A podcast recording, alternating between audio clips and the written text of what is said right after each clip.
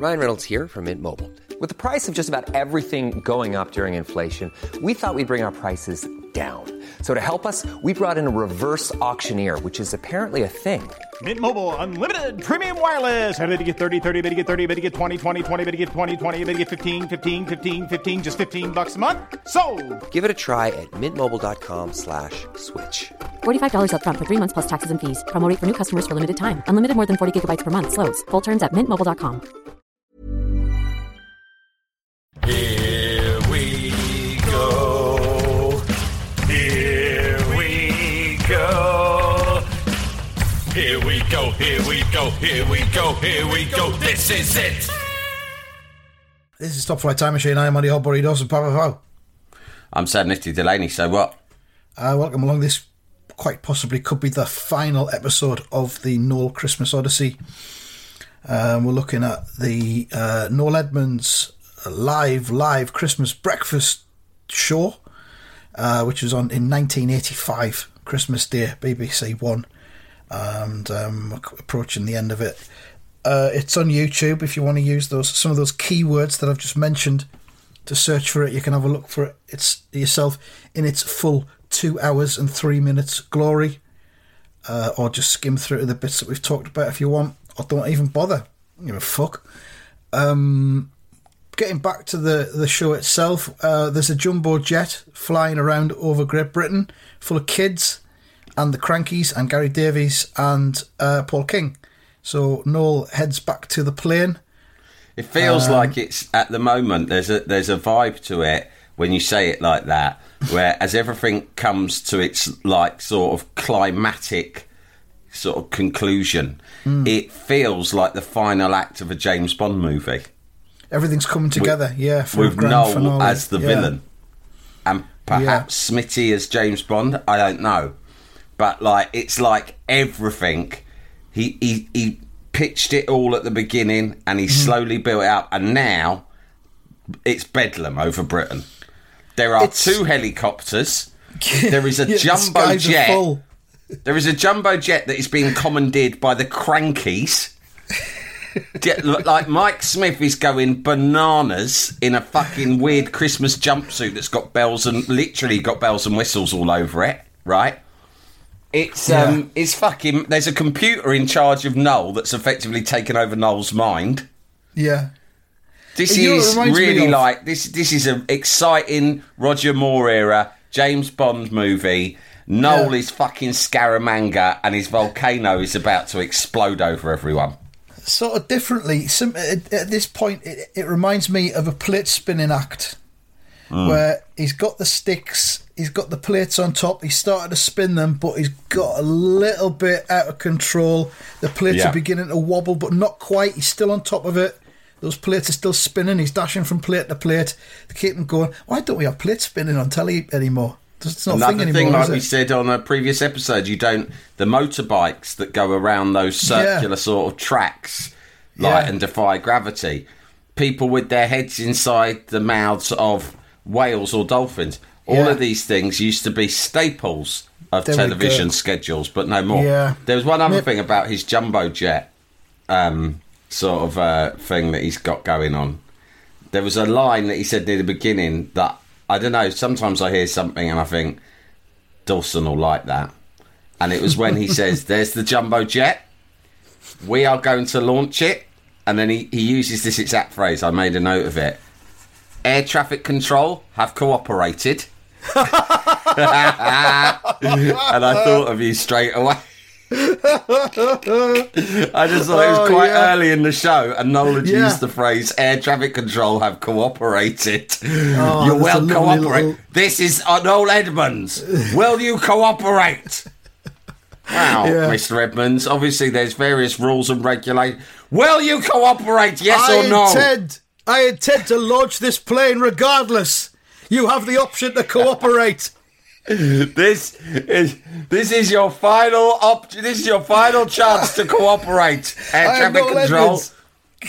King of the skies. You have one last chance to cooperate with me. King of the airwaves and the skies.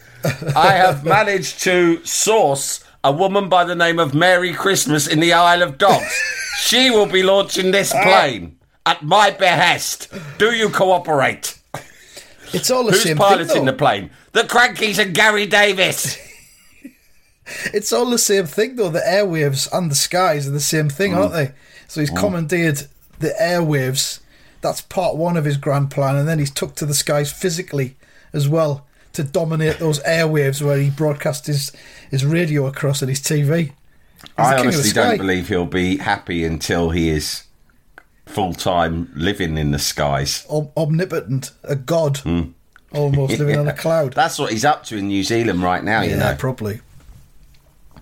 So anyway, back to the plane, and it's Fergal Sharkey Mark II, where he tries to mime uh, you little thief again, and he he pulls it off this time, and he gives it plenty. I feel Uh, that he not- really. I feel that it was such a fucking disaster shit show. The first go at it, Mm-hmm. which would have been a big blow to him because this is the early stages still of his solo career. He would have seen himself. How do you think Sharkey would have seen himself So when he sat down with his management and publicist in 1985 Yeah. and mapped out his pop career as a solo artist? Who do you think he would have referenced in terms of this is the kind of career trajectory I want us to aspire to? Who do you think? know. I don't know. Well, he's not quite Elton, is he? He's a bit sort of hipper and more soulful, I guess, than Elton.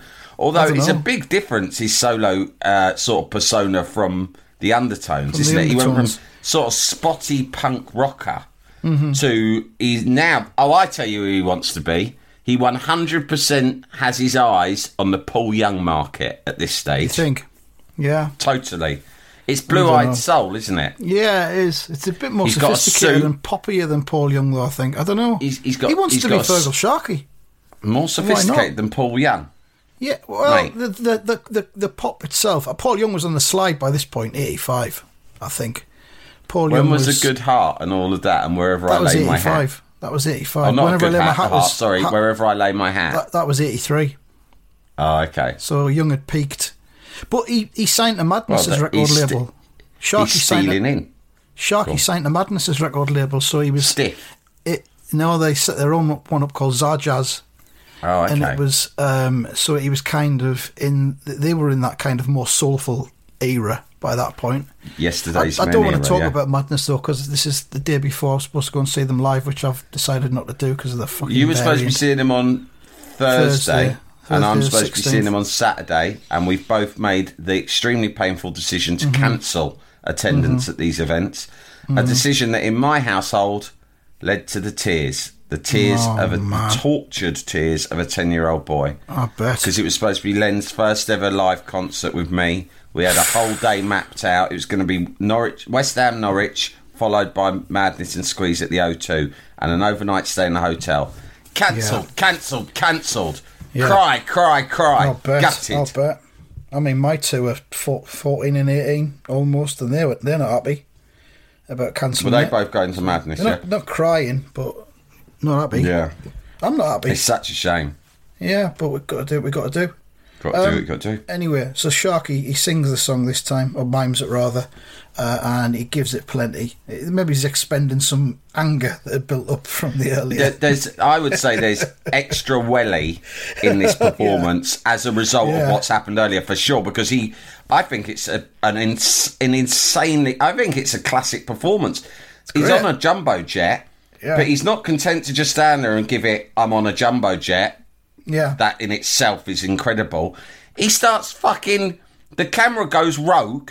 The camera. Yeah. He's making the cameraman handheld backpedal through the the aisles of the seats, and he Yeah. is running forward towards the camera.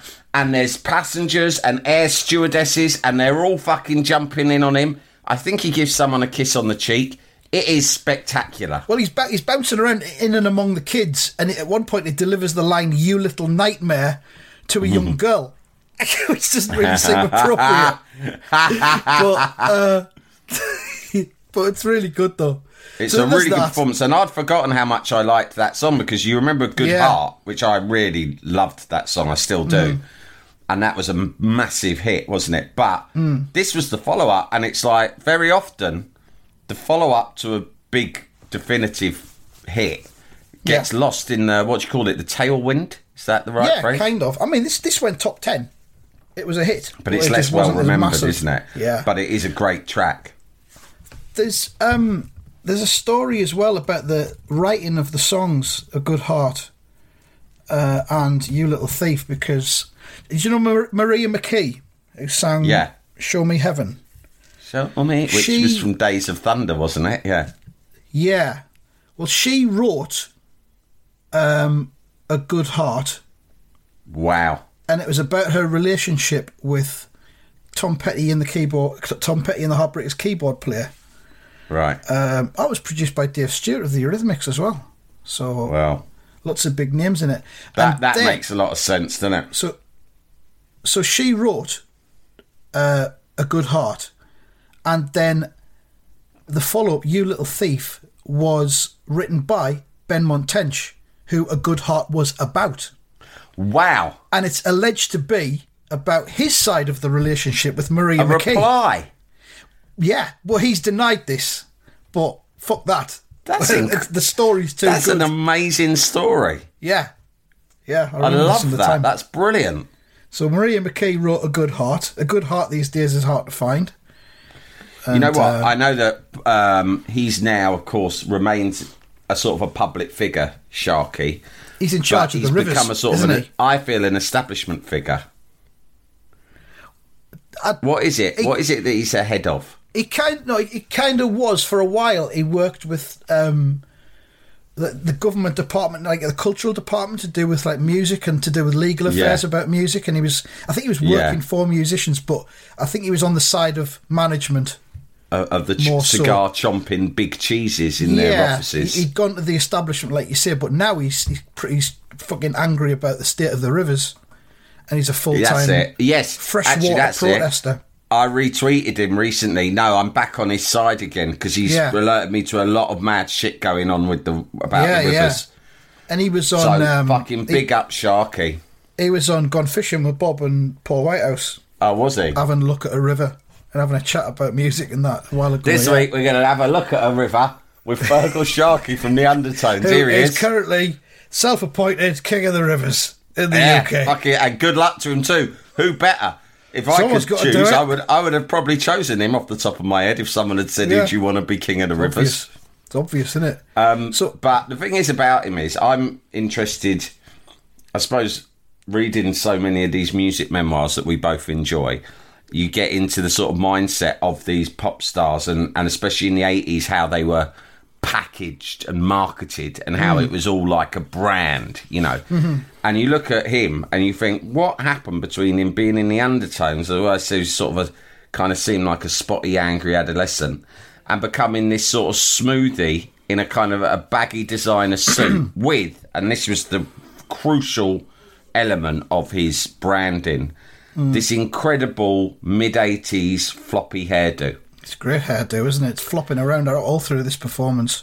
Because Yeah. until then, the hairstyles had been mainly spiky, lots of gel.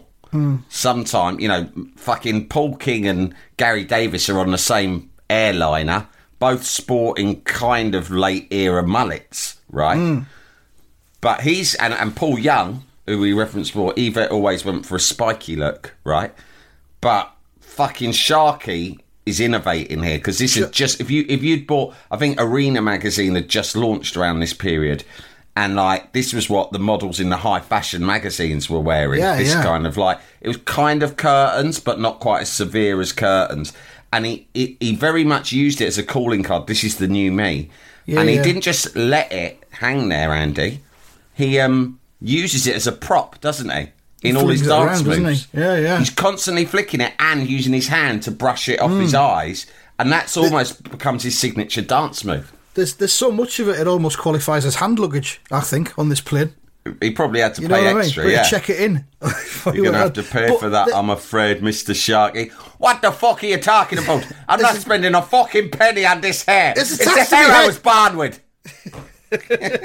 But when he was in the undertones, I think there was a lot of creative differences as as it went on, and I don't think he really liked the music they were doing because the other guys wrote the music and he was just the front man.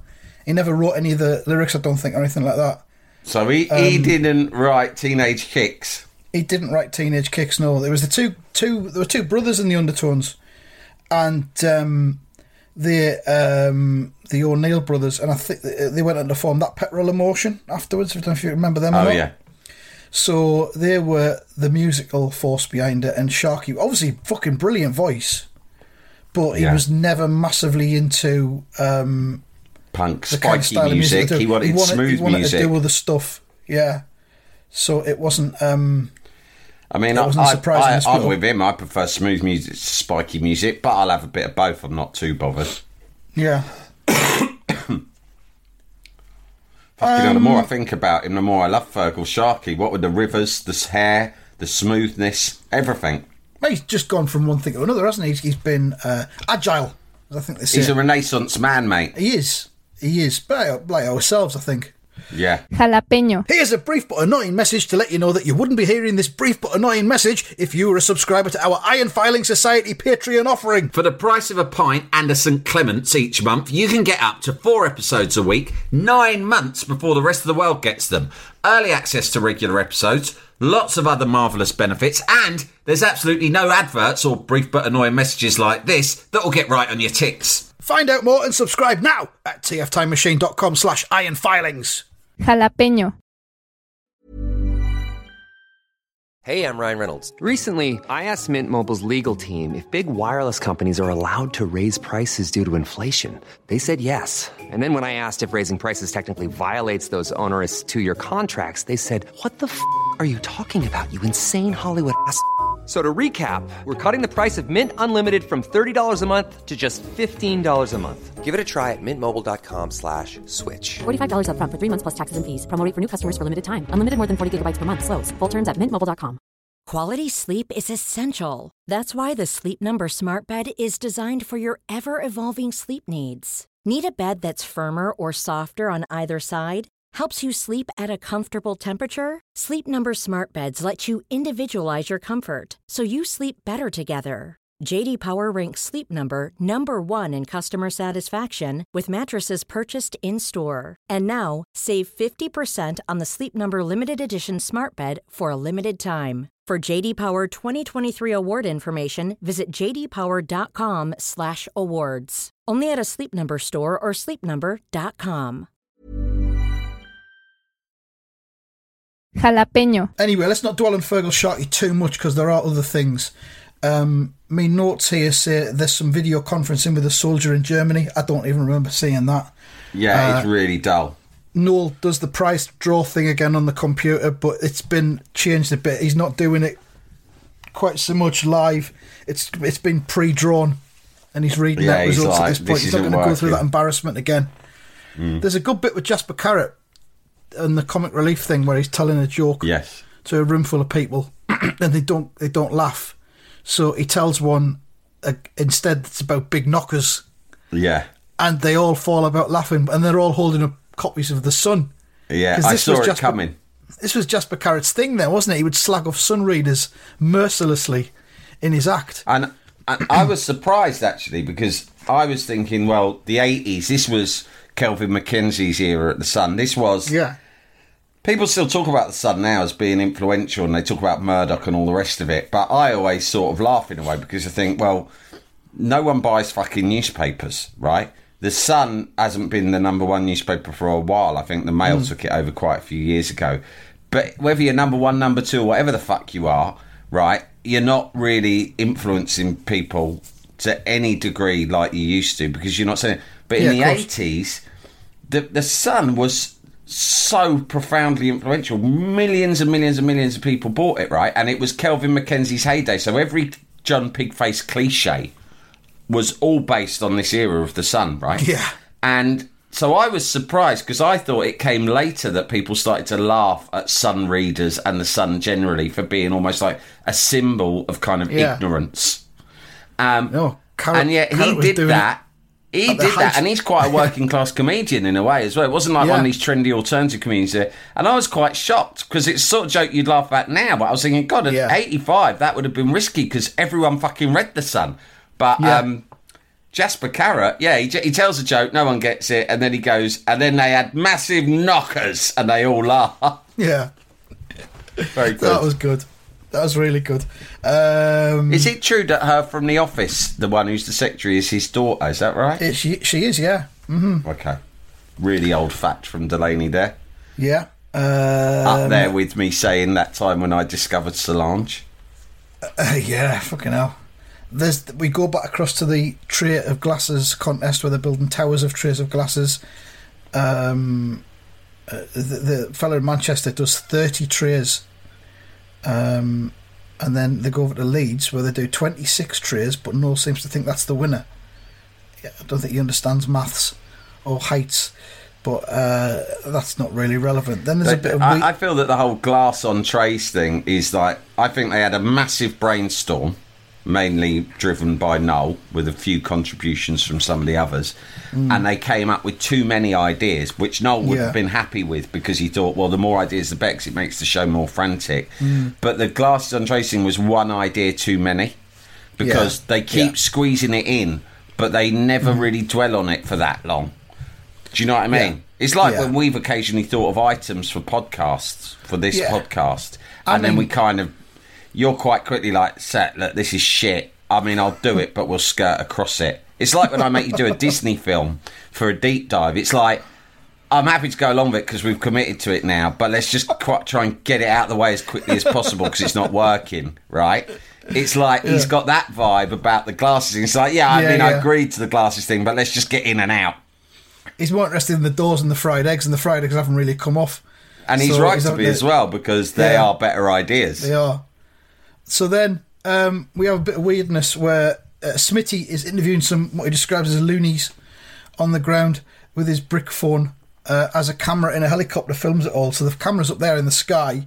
Mm. Smitty's down there with his brick phone. We can all, all we can see is just like dots on a field, and uh, apparently there's a couple of fellas dancing around a haddock, but we can't see that because the camera's so high up in the sky. So Yeah. that doesn't really work. It's it's it's almost like the the tray of the tower of glasses on the trays. It's Yeah. teetering at this point. He's We need something- all in. He's chucked every idea he's ever had into a big fucking bucket for the crescendo. Some stick, But- some don't. I think we've probably been filling a little bit because we're waiting for the Sudan link up, and that's what happens next.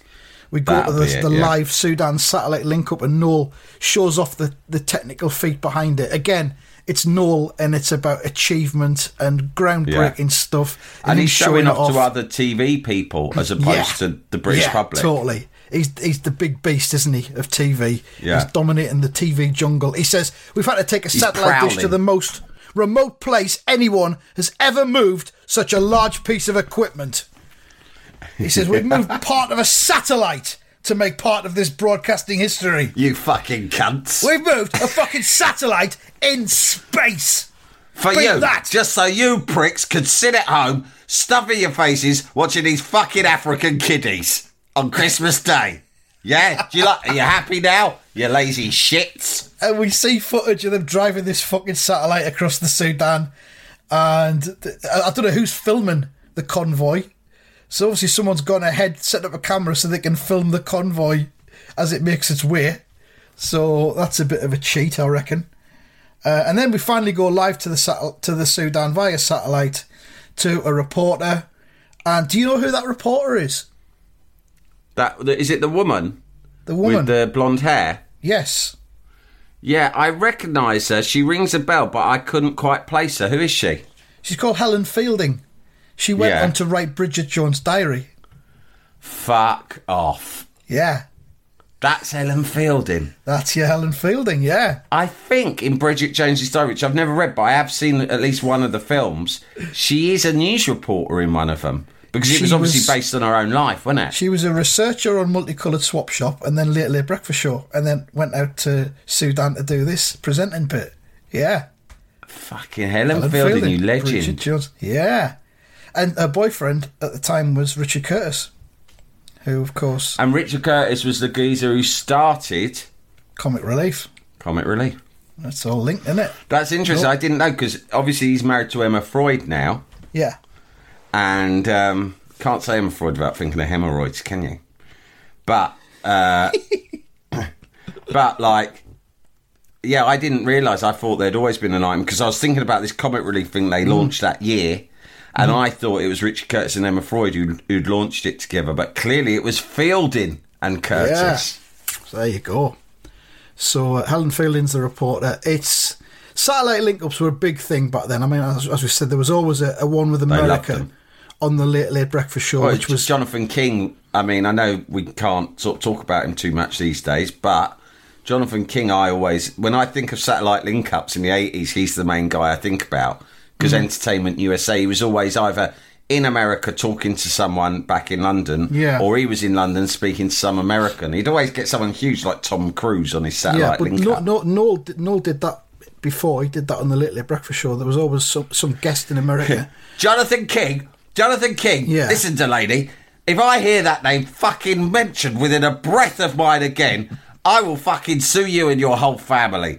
Jonathan King is completely discredited for his disgusting sexual peccadillos, and as for his association with satellite link ups, don't make me fucking laugh. He hadn't heard of them before I told him about them at a BBC luncheon in 1981.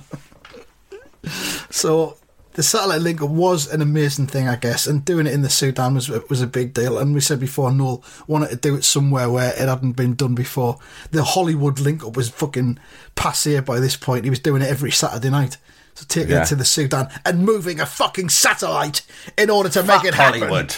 was uh, was Fuck massive. Hollywood. I'm going big time. I'm going to the heart of famine. So we have um, we have Helen Fielding interviewing various people, aid workers in the Sudan, and then they have link ups between the regions where some of their family members are, and they, they have a try and have a bit of a stilted kind of chat with their family members. They're they're all dazzled and dazed Yeah. by the fact that this is happening. Really, that they're Yeah. not really able to have a proper conversation. The first one, there's one of the women in the camp, and her mum is in Norwich, and at one point her mum says she's not talking. because her daughter can't really get her head around what's happening, and she's Yeah, on telly, yeah. so she's a bit embarrassed and self-conscious anyway. And her mum's pissed off because she's not talking to her. But it's a bit boring, let's be honest. Yeah, it's Um, stilted and boring, but again, it's another example of it. It's like never mind the content, feel the technology, Exactly. Yeah. and you're supposed to be more astounded by the fact that it's actually happening at all, as opposed Yeah. to the details. and with hindsight, we're not that astounded at all. Maybe we would have been back then. Doesn't work on a Um, 2021 audience, not like the crankies Nah, do, but no, that's timeless. We'll get to that in a minute. But first, there's another bit of comic relief, um, pre-recorded stuff, and the best one by far for me is the Dangerous Brothers, Rik Mayall and Adrian Edmondson, yeah, where uh, they're telling a joke. The, the, the theme throughout all these bits is they're telling a joke to a tough crowd, a hard to please audience, and Rik and Ade are telling a joke to uh, allegedly a Chinese mountain ant which is in a matchbox that Ade is holding, and also the ant is deaf. Uh, so this is just great. So uh, Rik says, uh, "So Adrian, could you warm up the audience, please?" It does this by striking a match and setting fire to the box that's got the ant in it.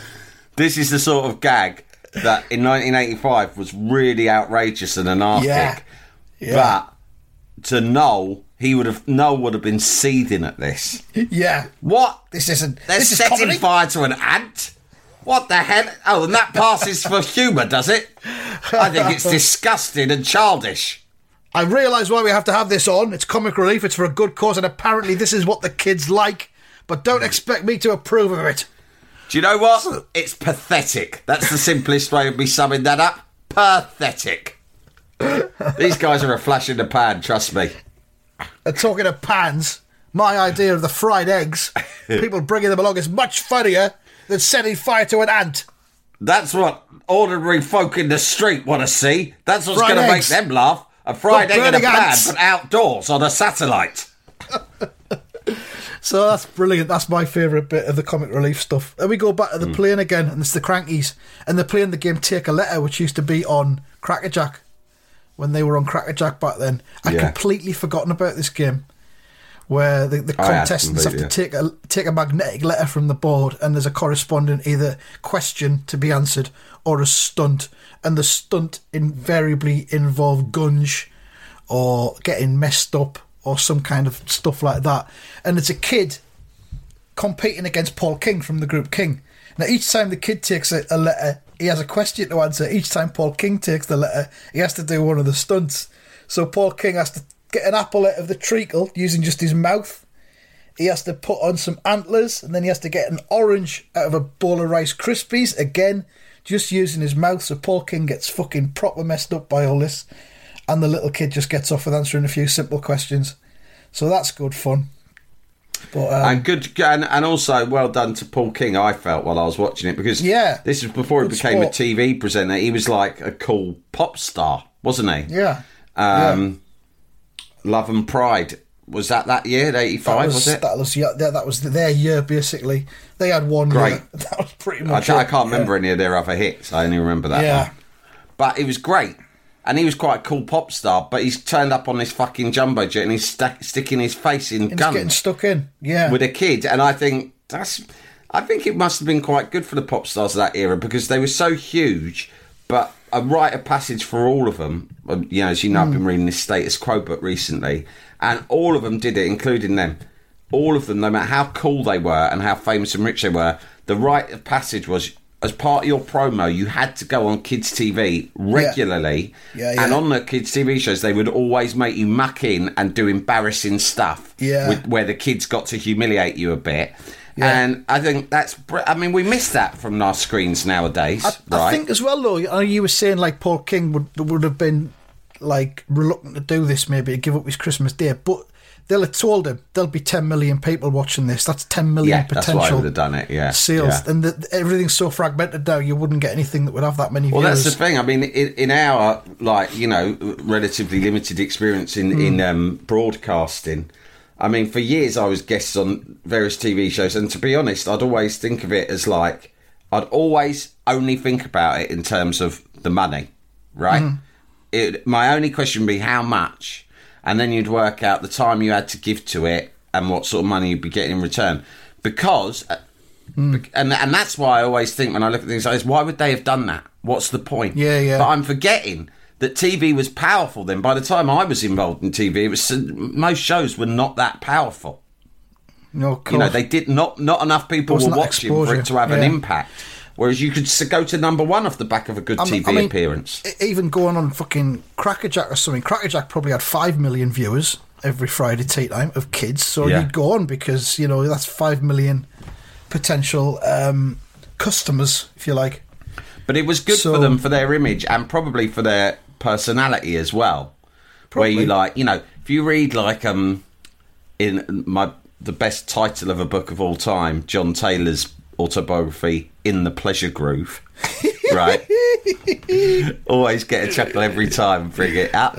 and he, but when he was in the Pleasure Groove, he was like so carried away with himself, like he was doing loads of coke. He was probably the most fancied man in the UK, if not the world. He yeah. was he, he was right up his own arse, right? Yeah. And you know, he lived in a fancy like pad in Knightsbridge. He drove a Ferrari. He flew everywhere first class. All of this shit, right? But end Yeah. of the day, in order to main, sustain that lifestyle, he had to turn up on Saturday Superstore half a dozen times a year and basically get gunged.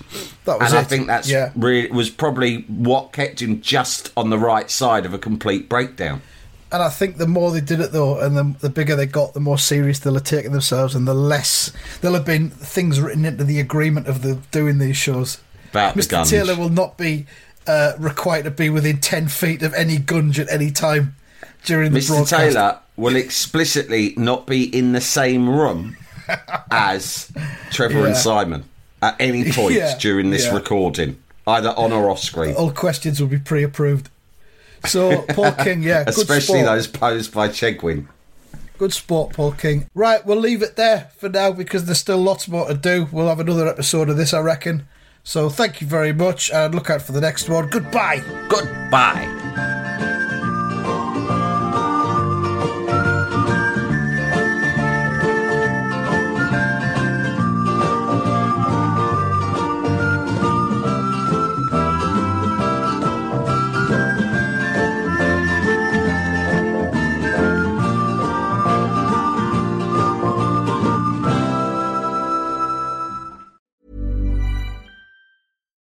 Deserves the best, and there's no better place to shop for Mother's Day than Whole Foods Market. They're your destination for unbeatable savings, from premium gifts to show-stopping flowers and irresistible desserts. Start by saving 33% with Prime on all body care and candles. Then get a 15-stem bunch of tulips for just $9.99 each with Prime. Round out Mom's menu with festive rosé, irresistible berry chantilly cake, and more special treats. Come celebrate Mother's Day at Whole Foods Market.